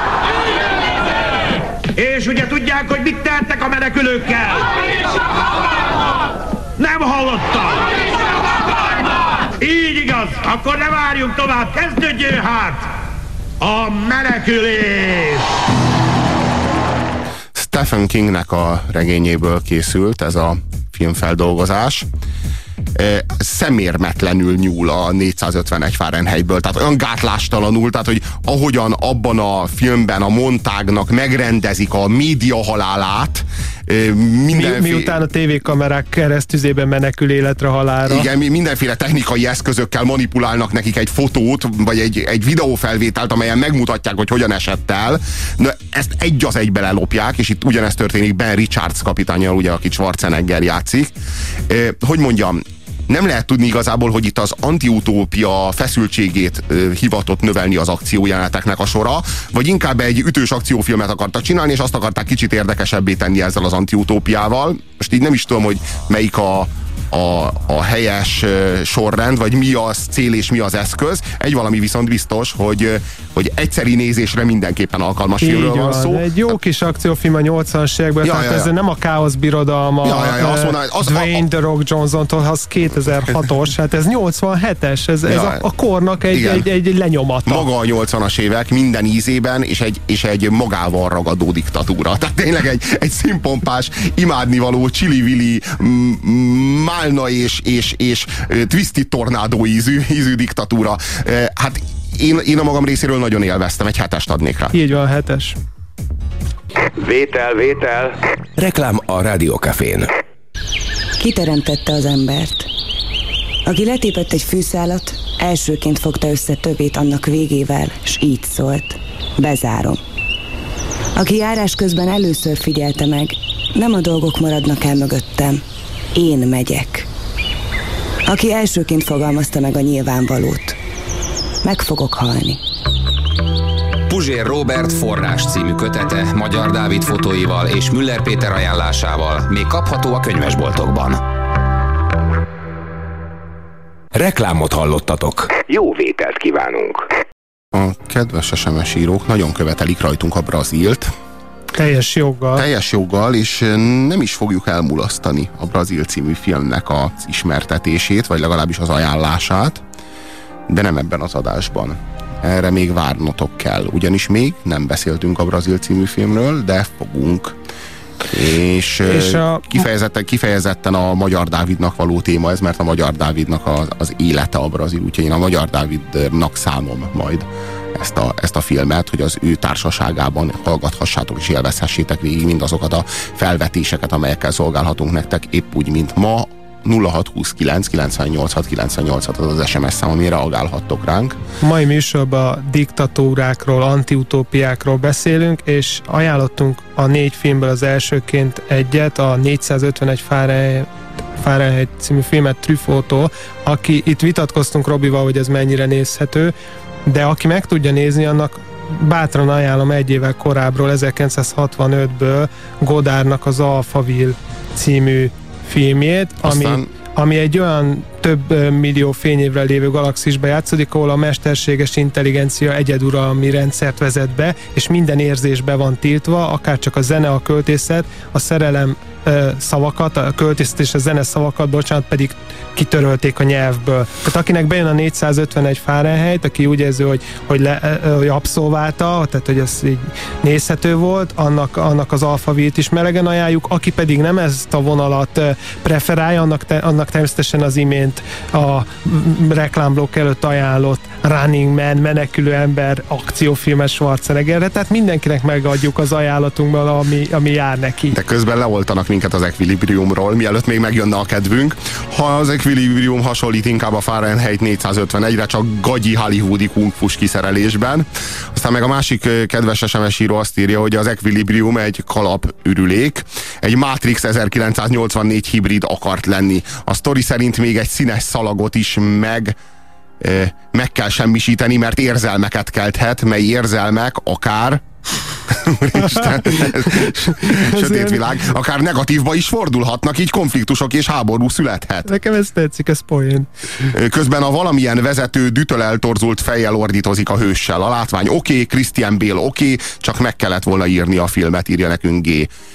Emlékmás? Na igen, az igen, azt imádjuk. És hát az ez, az jobb is, tehát egy, egy az érettebb emlékmás, alkotás a az, Schwarzeneggernek. igen, az Hát emlékmásról nem véletlenül az, az, egy, az egy komoly Hát a, szki, na, az, sci-fi regény. na, az emlékmásról arról beszélni, beszélnünk kell, és beszélni is fogunk. Tehát az emlékmás az értelemszerűen egy nagyon-nagyon fontos adalék lesz a következő adások valamelyikében. Most viszont negyedik... Gattaka? Na arról viszont nem fogunk igazából beszélni. Tehát a Gattaka azt... A, na jó, Pedig borzasztó, egy, egy, egyre aktuálisabb lesz a gattaka, ahogyan a, megválogatjuk majd az utódainknak a tulajdonságait. Tehát ez a, ez a gén, gén manipulációra alapozott kasztrendszer, antiutópia. érdekes. Egyszer... Nem tudom, érdekes kérdéseket felvetni rosszul. Ö, a Na mindegy, én, én, a, én a, a mai, film, mai negyedik filmünkért is egy jó ideig dolgoztam Robinál, amíg, amíg hajlandó volt ezt fölvenni a repertoárba. Én abszolút kiállok mellette, azt mondom, hogy egyszerre intelligens, valós politikai kérdéseket feltevő, és egyszerre borzasztó, szórakoztató, fordulatos, és a mai első két filmünk ellentétben elképesztően pörgő forgatókönyvvel megáldott film az, amiről most fogunk beszélni. Ez a közellenség. Átfogó adatkeresést fogunk végezni. Csináltunk egy előzetes vizsgálatot, amelynek során Brian érdekes dolgokra bukkant. Kiket hívott fel? Rachel Banks született bombázó, mit nem adnék, ha leszívna. Mi köze Deanhez? Együtt jártak a Georgetown Egyetemre. Harmad évben egy címen laktak, egy a telefonszámuk. Ma is tartják a kapcsolatot, annak ellenére, hogy Dean nős. Na csak, ez igen? Mi az? Dean az utóbbi 18 hónapban négyszer, ötször, hétszer vett kikész pénzt 4-5 ezer dollár értékben. Majd egyre többet. És minden alkalommal a bájos Miss Banks bankszámlája is ugyanekkora összeggel gyarapodott. Zsarolás? Hát nem mindig egyezik az összeg, de mindjárt megfejtem. Ó, igen, pontosan. Pontosan 15%-a annak, amit Dean kivesz. Továbbá van egy léghajós, egy rendőrautós és két ATM kamerás felvétel, de ez a legígéretesebb. Ez a fehérnemű bolt ipari kamerája. Állj! Kérek egy 75%-os vízszintes forgatást. Állj! Nagyítsuk fel. Közelíts a táskára. És most menjünk tovább kockáról kockára. Mielőtt eltakarnák a képet, megváltozik a táska formája. Látják a különbséget? Ott van. Nem stimmel az árnyék. Zevic beletett valamit, és megváltozott a formája. A kazettát? Nehéz volna megállapítani. Nézzük meg egy másik szögből. Kérek egy feltételes képet. Már is. Akkor most fordítsuk el 75%-kal vízszintesen. Vajon mi lehet az? Egy kazettánál nagyobb. Zevicnek digitális átalakítója volt. Lehet, hogy nem is kazettára másolta. Vagy a táska egyszerűen elfordult. Lehet, hogy csak az árnyék téveszt meg minket, és nincs is ott semmi. Vagy minden ott van. Terítsék ki. A film, Tony Scott által rendezett film, ugye a Ridley Scottnak a testvéréről van szó. Mm, egy olyan világot, egy olyan antiutópiát vet fel, Egyébként használjuk helyes kifejezést, mert itt elmagyarázták nekünk, hogy ez nem úgy van, kedves SMS író írta. Az antiutópia elromlott utópiát jelent, a negatív, negatív utópiát az Igen. disztópiának hívjuk. Tehát disztópiákról hát az antiutópia az, amit jónak terveztek, de aztán megfenek lett? Mert ja, én nem, ér, nem érzem még nem, így a különbséget, de, de biztos a jó, lényeg, igazat, hogy, lényeg, hogy ez egy olyan disztópia, ami itt és most zajlik körülöttünk. Tehát, hogy hopp, a jövőben vagyunk, hopp, egy olyan világban vagyunk, ahol nem szeretnénk lenni eléggé ki vagyunk szolgáltatva. Eléggé, persze ezeknek az amerikai thrillereknek mindig kell a happy end, ezért aztán 1987-84-re vagy Fahrenheit 451-re ne számítsatok, mert erre nincsen esély. Tehát soha nem a hatalmas és legyőzhetetlen elnyomó gépezettel, hanem ennek a diktatúrának a kísérletével állunk szemben, amelyet a tökös amerikai mindig meg azért, azért valamilyen módon megakadályoz. És hát itt ezúttal a tökös amerikai az ugye Will Smith, aki ezúttal is kiválóan játsza Will Smith-t, azt a nagyon laza, nagyon-nagyon-nagyon menő gyereket, akit mindig igazából... És, és itt intelligens, van, és érzékeny. Minden, amit akarsz. És itt van Gene Hackman, és itt van John Voight, és itt van Tom Sizemore, és rengeteg olyan Barry Pepper, nagyon jó, Gabriel Byrne, de már a, a fiatal Jack Black, nagyon, nagyon sok később ismerté vált, és már akkor is nagyon-nagyon-nagyon sikeres színész. És Will Smith az utóbbi években nagyon szereti az ilyen negatív utópiákat, az én a robot, vagy a legenda vagyok, mindegyik egy félresiklott jövője az emberiségnek. Egy olyan világban élünk, a film tanulsága szerint, ahol teljes kontroll alá lehet vonni téged. Minden egy kézben összpontosul, és pontosan a technicizált, kényelmes életed révén. Tehát tulajdonképpen a 451 Fahrenheit juttat el minket, az a, az a, az a, az a gondolatkísérlet juttat el minket ebbe a, ebbe a helyzetbe be vagyunk poloskázva. De miért vagyunk bepoloskázva? Elsőrendűen nem azért, mert bepoloskáznak minket, hanem mert bepoloskázzuk magunkat, kvázi megvásároljuk a legfrissebb, legújabb mobiltelefont, amely mobiltelefon egy lehallgató készülék. Talán tudjátok, hogyha az áramforrás, vagyis az akkumulátor össze van kötve egy relével, akkor az már egy működőképes poloska Tehát azzal már téged le lehet hallgatni. De abszolút a mindennapjainknak a részévé vált. Ha csak azt a kérdést teszem fel, hogy kik hozták nyilvánosságra az összödi beszédet, a mai napig nem tudjuk, hogy azt a lehallgatást, azt kik végezték Ki az összödi el. hangmérnök, és főleg kirendelte meg az összödi hangmérnöktől azt a felvételt. És még két aktualitás a filmhez, ezek viszont már vissza Amerikába, ahol ez a film készült és játszódik. Az egyik az Echelon nevű globális műholdas lehallgató rendszer, ami a 2001 körül volt eh, egy botrány, utána nézhettek az interneten. A másik pedig az, hogy maga a Patriot Act, az körülbelül egy olyan három-négy évvel a film a Közellenség című film, amiről most beszélünk, elkészülte, után lett valóság, amikor ugye az Egyesült Államokat úgymond támadás érte, és az ikertornyok le ö, omlottak, akkor vezették be a Patriot Act nevű törvényt, ami egy sokkal erőteljesebb, fokozottabb lehallgatását, megfigyelését tette lehetővé. Hazafias törvény. Az De a- mi köze a hazafiságnak ahhoz, hogy engem lehallgatnak? Tehát, hogy már a törvény nevében mossák az agyadat. Tehát És az a vicc, hogy feltűnik a filmbe egy hajó, amire azon ráírva, hogy Baltimore Patriot. De nem, nem értem, tehát hogy, hogy a, ennek a törvénynek az értelmében nem szabad smárolni a repülőn. Komolyan! És ha smárolsz a repülőn, akkor téged őrizetbe vesznek meg, megbilincselnek. Mi köze ennek a hazafisághoz? És nem értem, tehát annyi, a, tehát hogy így, így ö, konkrétan, amikor a French fries-t, ami a sült krumpli, ugyebár megváltoztatták a nevét, amikor Franciaország nem szállt be az Irak elleni katonai invázióba, a, a, akkor megváltoztatták Amerikában a French fries-nak a nevét, szabadság krumplira változtatták. Gondoljál bele, szabadság krumpli. Tehát nem szabad mostantól French fries-nak hívni, hanem Freedom fries-nak kell hívni. Tehát a, a kényszerítelek, hogy légy szabad!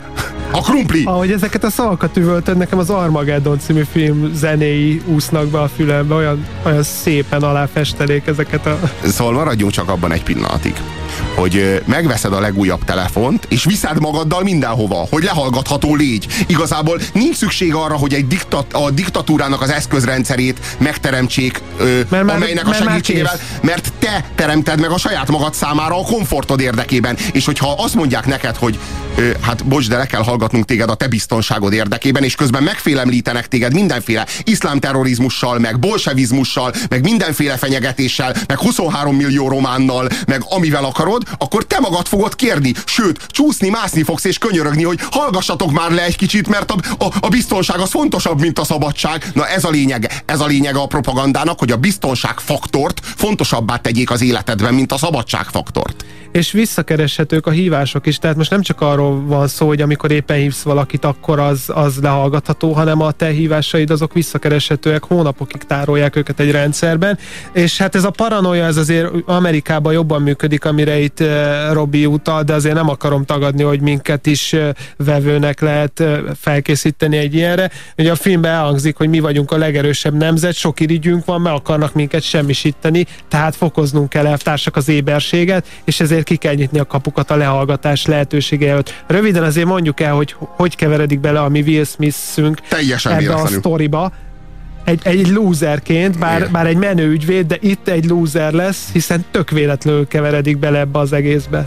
Persze, persze, hát egyszerűen a táskájába belecsúsztatnak egy, egy dokumentumot egy bizonyos gyilkosságról, és hát így elvész az élete. Letiltják, a, tudja, hogy letiltják a bankszámláját, mindenhol folyamatosan megfigyelik, üldözik, az összes beszélgetését lehallgatják, az, az összes internetes keresését ellenőrzik, a mozgását folyamatosan kontrollálják, És a bocsánat. kapcsolattartóinak, az összes olyan embernek, akivel csak kapcsolatba lép, azonnal lekeresik az komplet És kapcsolatrendszerét. itt nem csak lehallgatásról van szó az ő esetében, hanem mivel birtokolja ezt a leleplezésre alkalmas dokumentumot, ezért őt elkezdik lejáratni, ami a lehallgatás, ami, aminek a lehallgatás csak egy kis szelete. Tehát amikor hazug jellemnek próbálnak valakit beállítani a médiába, pornóval, kártyaszenvedélye, szeretőkkel, Mivel, hogy mindent ők vezérelnek igazából. A, kapcsolatokkal hozzák összefüggésbe. a média nyilvánosság is az ő kezükben van. Tehát, kirúgják, letiltják a, a kártyáját, hogy ne tudjon vásárolni, adóellenőrzést küldenek rá.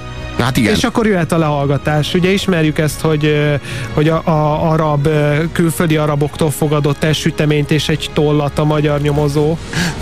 a, a, Nagyon fontos ügybe szakadt meg a nyomozás egy ilyen leleplezés miatt. a félelem propagandának a lényege az az, hogy téged bűnrészessé tegyenek a saját elnyomatásodban.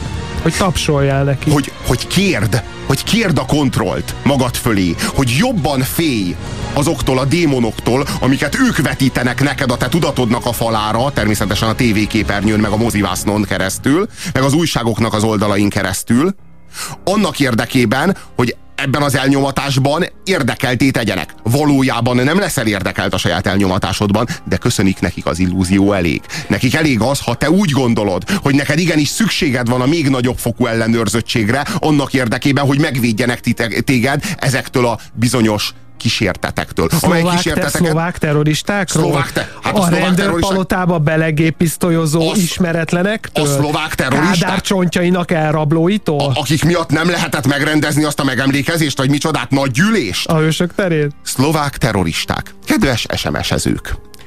Hallottatok ti már valaha azelőtt vagy azóta szlovák terroristákról? Láttatok ti már szlovák terroristát?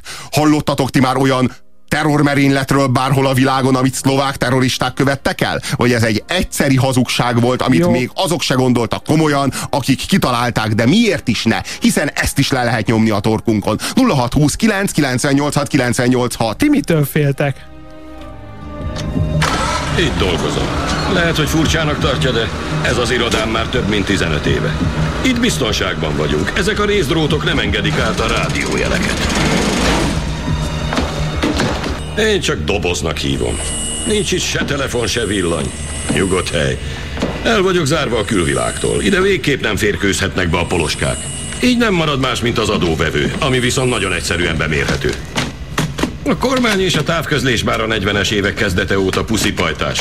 Együtt bárhová bejutnak. Beférkőznek a bankszámlába, a számítógépbe, az e-mailbe. Lehallgatják a telefonját. Nem ismernek lehetetlent. Minél több műszaki cikket használunk, annál könnyebb nekik megfigyelni minket. Szép új világban élünk. Eljött az idő. Világ összeesküvői egyesüljetek. Azért ez több, mint elmélet. Én összeesküvő voltam. A nemzetbiztonságnál. Kommunikációs elemző voltam, a nemzetközi hívásokat figyeltem, ez volt a szakterületem. Emlékszik a lehallgatóra, amit a telefonjában találtunk? Annak az első szériáját én terveztem. Fort Meade-ben 18 holdas föld alatti titkos számítógéprendszer található. Mondjuk, ha beszél a telefonon és kiejti azt, hogy bomba, elnök, vagy Allah, vagy a száz kulcs szó egyikét, azt rögtön felismeri a számítógép, rögzíti, majd tovább küldi vizsgálatra. Ez volt 20 éve.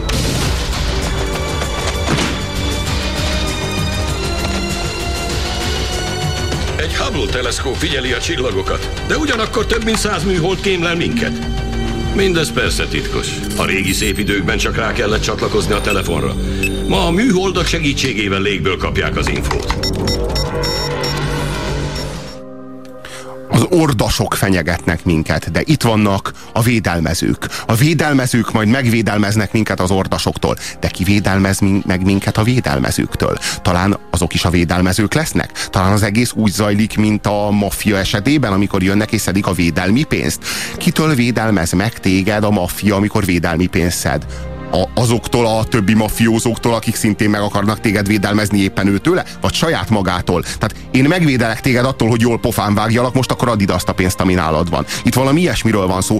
Benézek a segged lukába is, annak fejében, hogy megvédjelek téged azoktól, akik be akarnak nézni a segged lyukába is. És ha már maffia, itt a maffia, ami nagyon sok amerikai filmben a brutalitásnak, az erőszaknak a ne további, az gyakorlatilag ilyen, ilyen, ilyen kis bénázó társasággá alacsonyul a, a mögött a totális elnyomó, megfigyelő technicizált apparátus mögött, amit a, a, a, hát a, a láncról véletlenül leszakadó és a jogtalanság ösvényére tévedő állami alkalmazott produkál itt a filmben, ami szerintem a filmnek abszolút erőssége, említettük a forgatókönyvet, amikor Mr. Wuhoz, valami kínai vagy ö, azt hiszem japán házas párhoz betör a Will Smith által alakított főhős, az egy annyira erős üldözéses jelenetet indít el itt a filmben, ami, ami talán a Matrix első részében, amikor jönnek érte az irodába az ügynökök, talán ahhoz lehet hasonlítani, vagy hát aki látta a Fugitív című filmet, a Szökevény című filmet, ami szerintem egy nagyon maga műfajában egy nagyon jó film, az, az, az tehát e, ehhez lehetne hasonlítani, de nagyon-nagyon szerettem a filmnézés közben a mellékszereplőket. Azt az erkölcstelen, cinikus, nihilista, lehallgató bagást, akik nem, nem voltak egy ilyen sablonos rossz fiúk, hanem, hanem hát szolgálták ezt az állami hivatat, az informatikai tudásukkal, menő sérójuk volt, havai ingekbe, koktélokat ittak, miközben figyelték, hogy hogy teszik tönkre embereknek a magánéletét a lehallgatásaikkal, vagy életűen kerülnek be a filmbe és tűnnek el szereplők. Tehát, hogy, hogy, hogy, hogy jön egy szereplő, azt hiszed, hogy el fogunk vele uh, bóckodni a film végén, és az a következő pillanatban megölik, és kikerül, kikerül a filmből, vagy, vagy nagyon-nagyon hiteles a szerelmi háromszög a filmben, hogyha, hogyha ez tényleg szerelmi háromszög, bár ez nyitott szerintem egy kicsit. Tehát, hogy, hogy, hogy ez a film szerintem számos erénye bír, ami kiemeli ebből a kategóriából. Ez, ez talán a politikai krimi kategóriája. Nagyon sok SMS-t kaptunk, és kaptunk annyira jó, hogy olyan kvalifikált hallgatóink vannak, hogy az, itt van például ez, a, ez az SMS. Mit is mondott Bibó? Hát imádom, hogy ilyen emberek hallgatnak minket. Azt mondta Bibó, hogy demokrát, demokratának lenni annyit jelent, mint nem félni. És ez, ebben minden benne van. Mert aki aki nem fél, az nem kér maga fölé nagy testvért. Az, az mer szabadon dönteni és szabadon választani, és nem fél azoktól a démonoktól, amelyekkel folyamatosan riogatják akár a médián keresztül, akár a suttogáson keresztül, akár a hétköznapokban bárhol. Ez a, ez a, ebben az idézetben minden benne van. Tehát a, a, a félelem az, ami minket a diktátoroknak az ölelő karjai közé vezet. És terel, mi az, ami kivezet űz. minket a diktátorok ölelő karjaiból? Hogyha legalább annyira öntudatos állampolgárok vagyunk, és ismerjük jogainkat, mint Robert Clayton Dean, akit Will Smith alakít, a fős, aki, hogyha bekopognak hozzá a rendőrök, aki, akkor nem csak, hogy kéri a rendőrjelvényt, hanem meg is nézi, hogy vajon az, az egy igazi rendőrjelvénye.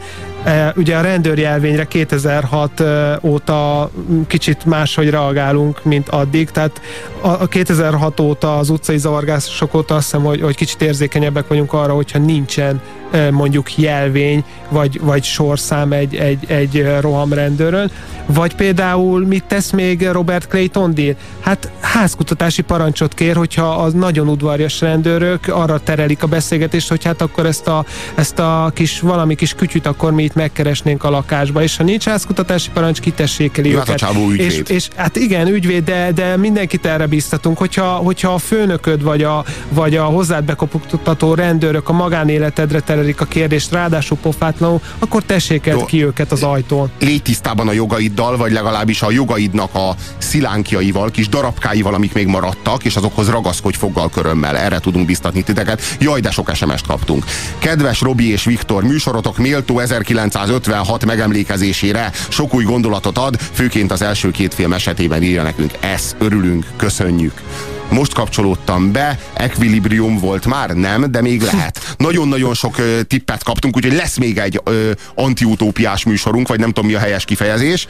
Ö, disztrópiás, még lesz, még, még disztrópiázunk majd fölvetették az emlékmást, ugye a gattakát, a részleget, az ekvilibriumot, a brazilt, de a szép új világnak is van filmváltozata. Tényleg? Még keressük hozzá utána. a szinkronoskópiát. Van filmváltozata? Van bizony, van bizony. 1998-as filmváltozatról beszélünk. És az én a robotot is ide rakhatnánk, bár az inkább sci-fi, tehát klasszikusan sci-fi, Isaac Asimov írta, de, de azért ott egy nagyon erős antiutópia. Még néhány SMS. megvalósulásra kis. Tálcán kínáljuk magunkat, MySpace, Facebook, Iviv, na ugyanerről Twitter. beszélünk. Tehát a, a kényelmünk, a komfortérzetünk, a legjobb eszköz, a legjobb az, eszköz az elnyomatásunkhoz. De az, hogy valaki mobiltelefont használ, Facebookozik, vagy Twitterezik, hát szerintem ez nem a fogyasztói dőzsölés, meg a tudatlanság ne továbbja. Hát ezek, ezek, a, ezek a telekommunikációs eszközök teszik lehetővé például a blogszférát, ami egy abszolút ellenhatalom tud lenni ma már egy bármilyen világ, bármely részén kitörő én háborúban. Nem, én, erről, én ezt egy szóval jó, nem mondtam. Minden érmének két oldala van, csak legyünk tisztában ezzel. A ti műsorotok ö, új, átütő, zavaró és nyomasztó vasárnapom van, de milyen érdekes és jó. Nagyon örülünk igazán. Ö, a, jegyezzétek meg, az élet célja nem a boldogság, hanem az azonosság. Majd mondjátok már be, hogy mikori filmről beszéltek, és akkor nem keresem a mozi műsorban. Ez Köszi. speciál 1998 a közellenség Enemy of the State. Sziasztok! Szlovák terroristákról nem nagyon hallhattunk, de valami biztos mozgolódhat a magyar alvilágban is, hiszen a közönséges bűnözőkben a magyarokon nagyon sok minden múlott. Láttam az orcáját. Kaiser Sozénok. Ö, 21. napon? Hm, utána járunk. Én talán láttam is, de annak már annyi éve. Akkor még hol volt a szenátorságtól Schwarzenegger? Kor, nem kormányzó lett? Igen, igen, tényleg kormányzó lett. Kaliforniai kormányzó. Ja Istenem. És De, pont- ez, jó, de ez, ez minősíti De Kaliforniát is, néztem meg ezt a az 80-es filmet, intézményt és is, meg mondom, minden. úristen, ez az Úristen, ember nem lett áll, jó, hagyjuk. kormányzó. De ez elképesztő. Na, felejtsük el. Pontozzuk le a közellenséget. Fú, szerintem hetes. Én um, 9-est adok rá. Ez volt a hétmesterlövésze mára. Nagyon-nagyon köszönjük azt a kereskedelmi mennyiségű SMS-t, amit kaptunk tőletek, meg azt a nagy figyelmet és azt a együtt gondolkodást, amit tanúsítottatok az elmúlt két óra során. A disztrópiákról. Végül megtanultuk ezt a Disztópia. szót.